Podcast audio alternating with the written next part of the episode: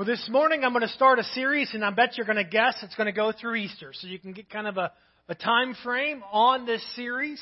Uh, as a leadership team, we were talking about Easter this year, and we had some ideas and some iterations of ideas of, of things that we could do. We're just wanting to be more intentional about Easter. And so um, we landed on this, and it was funny. I'm just going to share a little bit of the backstory of how we got here. Uh, someone mentioned the Stations of the Cross, and I, I grew up as a Catholic, and so that was something that I was very familiar with, and some kind of experience that we could have on Easter. Like, is there a way that we could pull that off? And so we started dreaming, we started looking. Uh, we're not doing the Stations of the Cross. Um, what we're wanting to do is is take this story of the the last few moments of Jesus' life here on earth and try to bring it to life. We want to make it something that we can identify with. We want to make it something that, that, that is, is alive to us. We hear these stories, and I think sometimes we're conditioned to the words, but our heart is that this can truly be an experience. And so, Pastor Tara and I sat down and we went through it, and we decided that this year, uh, this is a great place to start. We're going to look at Jesus, uh, look at Easter through the eyes of Jesus. So uh, we want to take some moments in his life and look at them. And I'm going to preach on those moments for the next several weeks.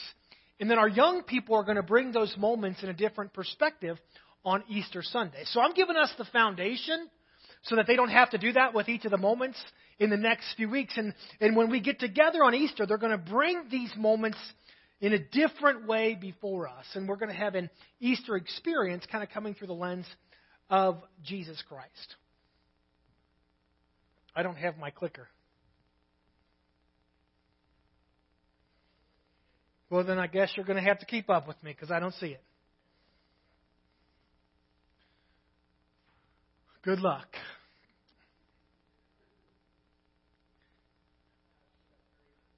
Philippians chapter 3. Hey, guess what? I just found it.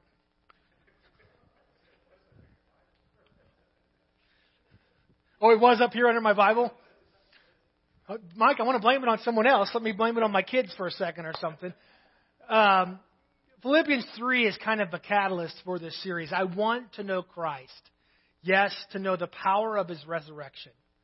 As a pastor, if we can really know Christ in the power of his resurrection, that's my heart in trying to look at things through a different way. I want to know Christ, the power of his resurrection, participation in his suffering, becoming like him in death, and so somehow attaining the resurrection of the dead. Over the next several weeks, my heart is that we can understand in new and different ways, maybe reiterate some old ways, the power of the resurrection. Understand Christ in the power of his resurrection. Father, we come to you and we thank you that we're here this morning. I thank you for your word that is coming forth. Thank you for what you're preparing us for. And I ask God for us to be yielded to you. I pray that our hearts and in our minds they would be in a place that we can receive today what you're speaking. Help us, God, to remove distractions. Help us to focus upon you and accomplish your very will in this room. For me, God, I pray submission to you. I ask that your will would be accomplished through every note, through every word, through every scripture that I will read, and not my will, but yours is accomplished in this place. In Jesus' name, amen. So, as we talked about the experiences, as we talked about where do you begin? I mean, we could have gone, who knows, a lot of different places. The one we landed on, if you want to turn there, is going to be found in John chapter 12. John chapter 12, here's a story that I think most of us will be familiar with. Uh, six days before the Passover, Jesus came to Bethany, where Lazarus lived, whom Jesus had raised from the dead. Here a dinner was given in Jesus' honor. Martha served, while Lazarus was among those reclining at the table with him. It says in verse 3 Then Mary took about a pint of pure nard, an expensive perfume, and she poured it on Jesus' feet and wiped his feet with her hair. In the house of and the house was filled with the fragrance of the perfume. But one of his disciples, Judas Iscariot, who was later to betray him, objected. Why wasn't this perfume sold and the money given to the poor? It was worth a year's wages. He didn't say this because he cared about the poor, but because he was a thief. And as a keeper of the money bag, he used it to help himself to what was put into it. Leave her alone, Jesus replied. It was intended that she should save this perfume for the day of my burial. You will not always have the poor among you, but you, uh, you will always, I said that wrong when I read it before too. You will always have the poor among you, but you will not always have me. I think a lot of times when we look at this verse, and rightly so, Jesus said her story would be preached whenever his story is told. We talk about Mary. And we talk about what do we have and what can we offer and how do we how are we a blessing to, to Jesus Christ. But today I, I don't want to focus as much on Mary as I do, I want to focus on Jesus in this moment. Another portion, another portion of Scripture where we see this story. It's in Matthew 26. While Jesus was in Bethany, in the home of Simon the leper, a woman came to him with an alabaster jar of very expensive perfume, which she poured on his head as he was reclining at the table. When the disciples saw this, they were indignant. Why this waste, they asked. The perfume could have been sold at a high price and the money given to the poor. Aware of this, Jesus said to them, Why are you bothering this woman? She has done a beautiful thing to me. The poor you will always have with you, but you will not always have me. Sounds familiar.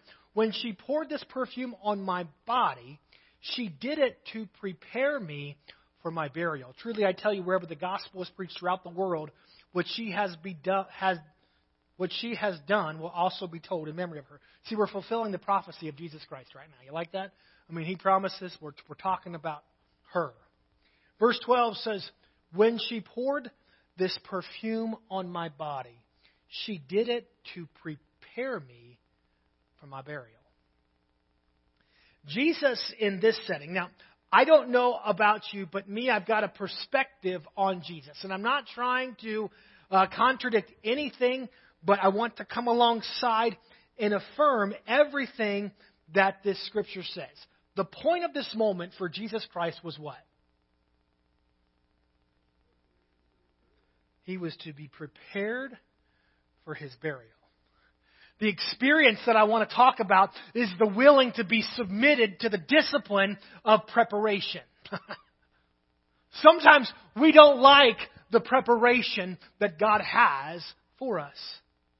Jesus recognized that in this moment, in this time, as that woman was pouring this oil on him, he was allowing himself to be prepared for burial. Now, what do I know about Jesus?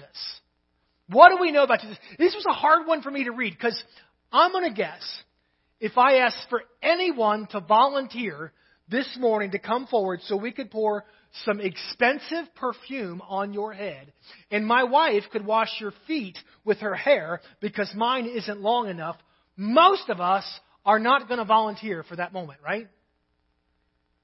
Like, it's just not going to be something that we want. We don't want the attention. We don't want the, the offering. We don't feel worthy, whatever else. I mean, look at what happened in the next chapter in John. Remember this? It was just before the Passover festival.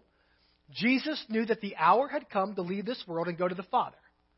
Having loved his own who were in the world, he loved them to the end. The evening meal was in progress, and the devil already prompted Judas, the son of Simon Iscariot, to betray him. John and Judas must have had some problems. He calls them out pretty cold uh, in both of these. Um, but anyway, Jesus knew that the Father had put all things under his power, and that he had come from God and was returning to God. So he got up from the meal. He took his outer clothing, took off his outer clothing. He wrapped a towel around his waist, and after that, he poured water into a basin, and he began to wash his disciples' feet. Drying them with the towel that was wrapped around him, he came to Simon Peter, and this is where I think we most are. Most of us respond, who said to him, Lord, are you going to wash my feet? Jesus replied, You do not realize what I'm doing now, but later you will understand. No, said Peter. You shall never wash my feet. And Jesus answered, Unless I wash you, you have no part with me. You see, I feel like I, most of us identify with Peter. Like, Jesus, you're not worthy. Like, I'm not worthy for you to wash my feet. I know Jesus, or at least I've understood who Jesus was. And he came, he says, to serve, right? And not to be served. That's why Jesus came. And then we're seeing this weird moment right before the, the, the death of Jesus Christ where he's allowing himself to be 100% served extravagantly for crying out loud. Why? I read that, I see those words, and I think, man, I would expect like the man of Jesus, the flesh of Jesus, the one who was fully man, not the fully God part of him, to be like, no, this can't happen right now. Like, Mary, you saved that? Yeah, you're, you're right, guys. Let's go take care of some poor people with what I'm doing. But what do we see? We don't see that Jesus reaction at all. We see someone who submitted wholly to the preparation that was necessary for the purpose of God. Do you understand? Like that to me is, it's, it's compelling.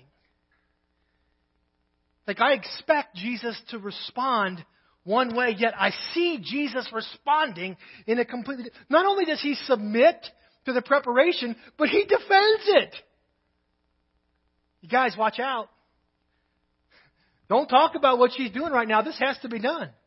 He was so in tune with the Father that he knew when the Father was preparing him. And he was willing to submit to the preparation, whatever it meant. Are you willing to submit to the preparation? You see, sometimes we don't like the preparation because preparation means humility. Right? Like, there's Genuine humility described, described by preparation. Because what are you saying by saying, I need to be prepared? I'm not prepared. Huh? I mean, that's humility for Jesus to sit there reclining at the table and allow this woman to, to pour perfume on him. I mean, again, think about it. I, I was thinking during worship, the, the, the, the um, Palm Sunday, that parade that happened as he came into town and, and they're waving and they're screaming Hosanna as he's coming into town. Jesus is submitted to the preparation of the Father. These things had to happen. You know, sometimes we're not willing to submit. we don't want to say that we need help. We don't want to do what's necessary by acknowledging that we're not ready in order to get to the place that God can use us. Jesus knew for the Father's will to be fulfilled, He had to be prepared for, for what was coming. Part of the preparation was this anointing that took place through Mary. Sometimes we struggle with preparation because it's humbling. Sometimes we don't like preparation because it stinks. Now, she poured a pint of spikenard on Jesus. In John, it talked about his feet. In Matthew, it talked about his head. He was covered from head to toe in perfume. Excuse me for a moment and don't think I'm talking about you. Let me have some liberty. Sometimes, we'll just say when I was in Kentucky. That way no one in this room has to worry. You would have a meet and greet time. And there was always this one lady, you would give her a hug, and you know what you knew the rest of the day?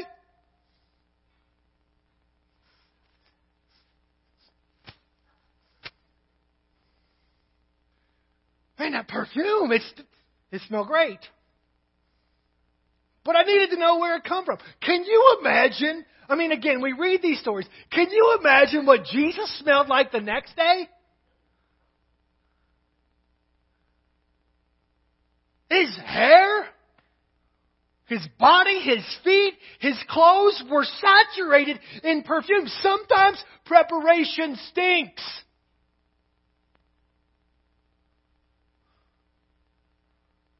Can't we just use some olive oil this time?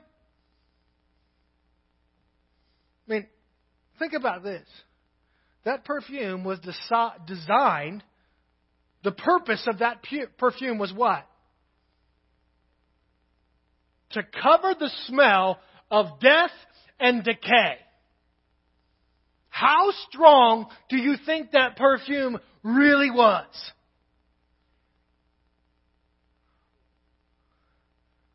I mean, Jesus is going to have a separate hotel room. Probably a separate hotel. He's going to stink so much. Sometimes we disengage from the preparation because we think it stinks. We don't like the effect it's having on us. We don't like the change it's making in us. And so we disengage from the preparation because we don't want to be humble or because it stinks. Sometimes preparation is uncomfortable.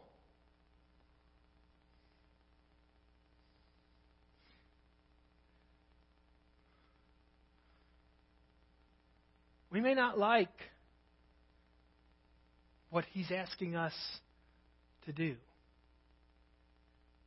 It may not be what we want to do.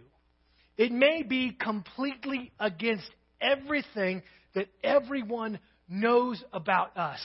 But because, because, because I know my Father's will, because I know the plans that my Father has for me. It doesn't matter how hard. It doesn't matter how uncomfortable. It doesn't matter how much I smell right now. I have to submit to what my Father needs me to do.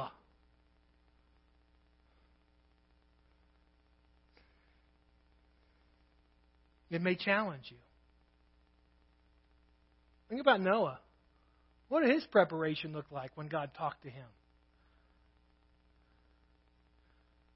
hundred years to build a boat. A hundred years to, to submit to the, the challenge of, of finding the gopher wood and putting it all together and then collecting the animals. Come on.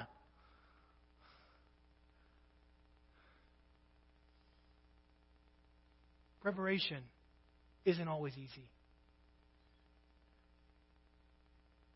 For us to get where God wants us to be, sometimes it's really hard. Sometimes God asks us to do things that we don't like. Sometimes part of the preparation to get to where God's taken me, it stretches, it challenges, it frustrates. But Jesus But Jesus, in this moment, he knew where God was taking him. It didn't matter how humbling or humiliating it may have been. It didn't matter how hard or challenging. It didn't matter how many people. I mean, seriously, can you imagine the jokes later? Jesus, you seriously let her wash her hair, feet with her hair? Like, couldn't you give her a sponge? I mean, uh, whatever. I, I mean, all those things, the, the reality of how everyone else, I mean, seriously, how many times do we disengage from the preparation because we're worried about what everyone else in the room is thinking?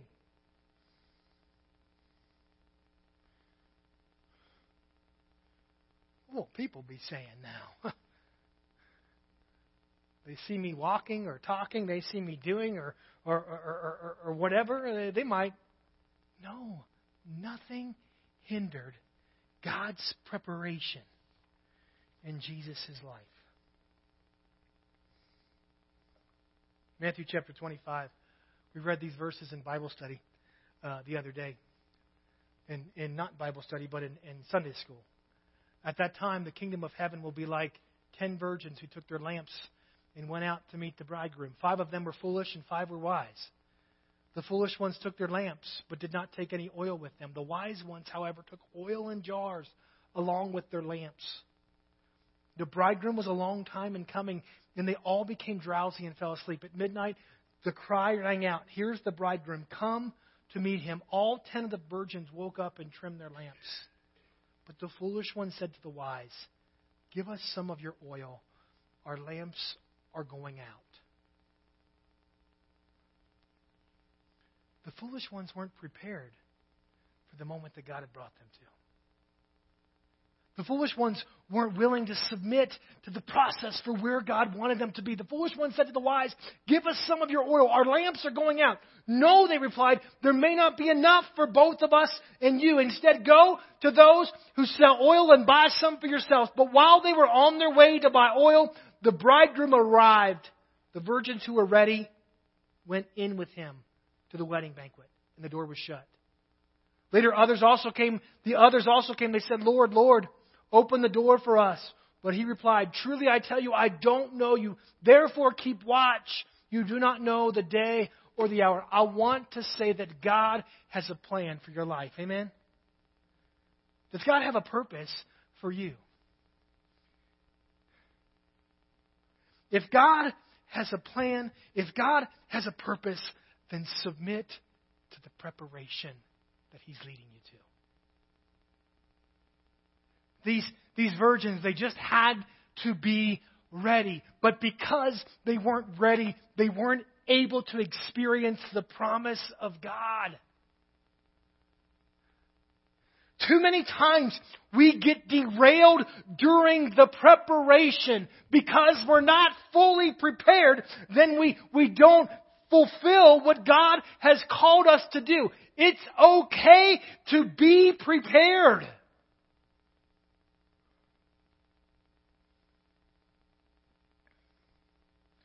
Luke 12.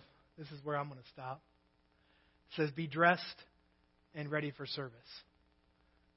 And keep your lamps burning, like the servants waiting for their master to return from a wedding banquet, so that when he comes and knocks, they can immediately open the door for him.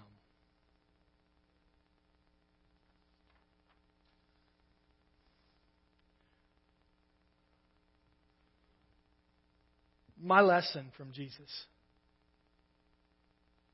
this morning. Our lesson from this story, I hope, I hope, is the willingness to submit to the preparation that God has for us. I am excited about what God is doing. I'm excited about the plans and purposes He has for each and every one of your lives. But I know it's imperative that we engage in the preparation so we can experience the promise. That we, we're, we're intentional about submitting to the plans and purposes that God has for my life this day so I can see God do only what God can do. I want to submit to the preparation when the preparation makes sense and when the preparation is foolishness to everyone else. I want to submit to the preparation when I know what, what's happening and when it doesn't make any sense and I'm overwhelmed by the moment. I want to submit to the preparation, even if it means I'm going to stink for a little while so that I can be glorified in just a few days when I'm raised from the dead. That's the story. That's the moment. That's what resonated in my life.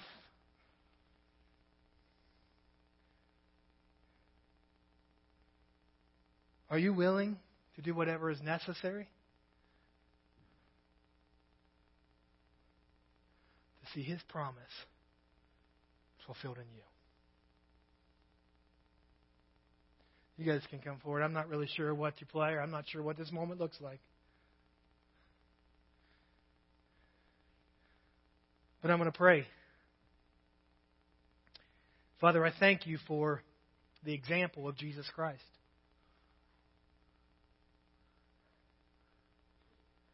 God, I thank you that as I read this story, I've read it so many times, but this year what jumped from the pages, but this year what resonated in my heart was his willingness to submit to the preparation.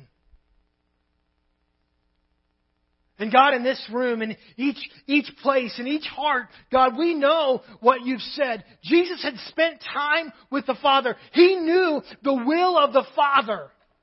And because he knew your will, he was willing to not only submit, but engage wholeheartedly in the preparation that you had for him. So, God, I pray that we could recognize We could recognize whether we're fully engaged in the preparation that you have. We could recognize, God, whether we're being humble, truly humble, acknowledging that, God, we need help. Acknowledging, God, that I need direction. I need training. I need to know how. I need to know what. I need to know where. I need you. That we're willing, God, to endure the preparation, no matter how challenging, no matter how uncomfortable, no matter how unconventional, no matter how non traditional the moment that you're leading us to becomes, God, because of who you are. It doesn't matter how we'll smell. It doesn't matter how people will react. God, you've got a plan. You've got a plan for my life, God. You've got a plan for our church, God. You've got a plan for, for what you need accomplished. And we want to submit, God, to your preparation so your will can be accomplished, not just for me, but that will impact our world.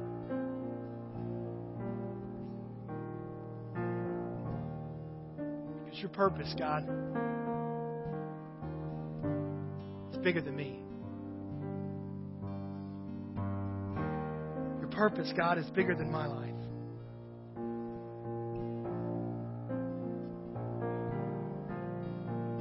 Help us to hear. Help us to see. Help us to know.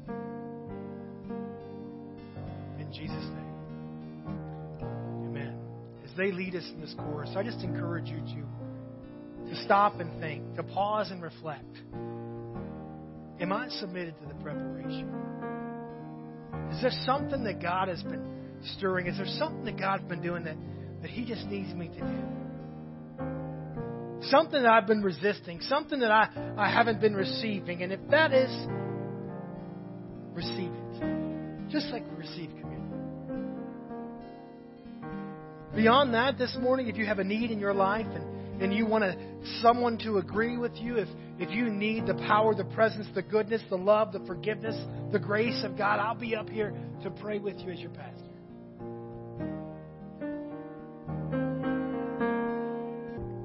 Make me an offering. Make me the vessel. God, we know that there's things that need to be done, and we're here to do them. The Lord bless you and keep you. May He make His face shine upon you, be gracious to you, may He turn His face towards you, and grant you His peace. And may you submit to the preparation that God has for you. Amen? Be blessed.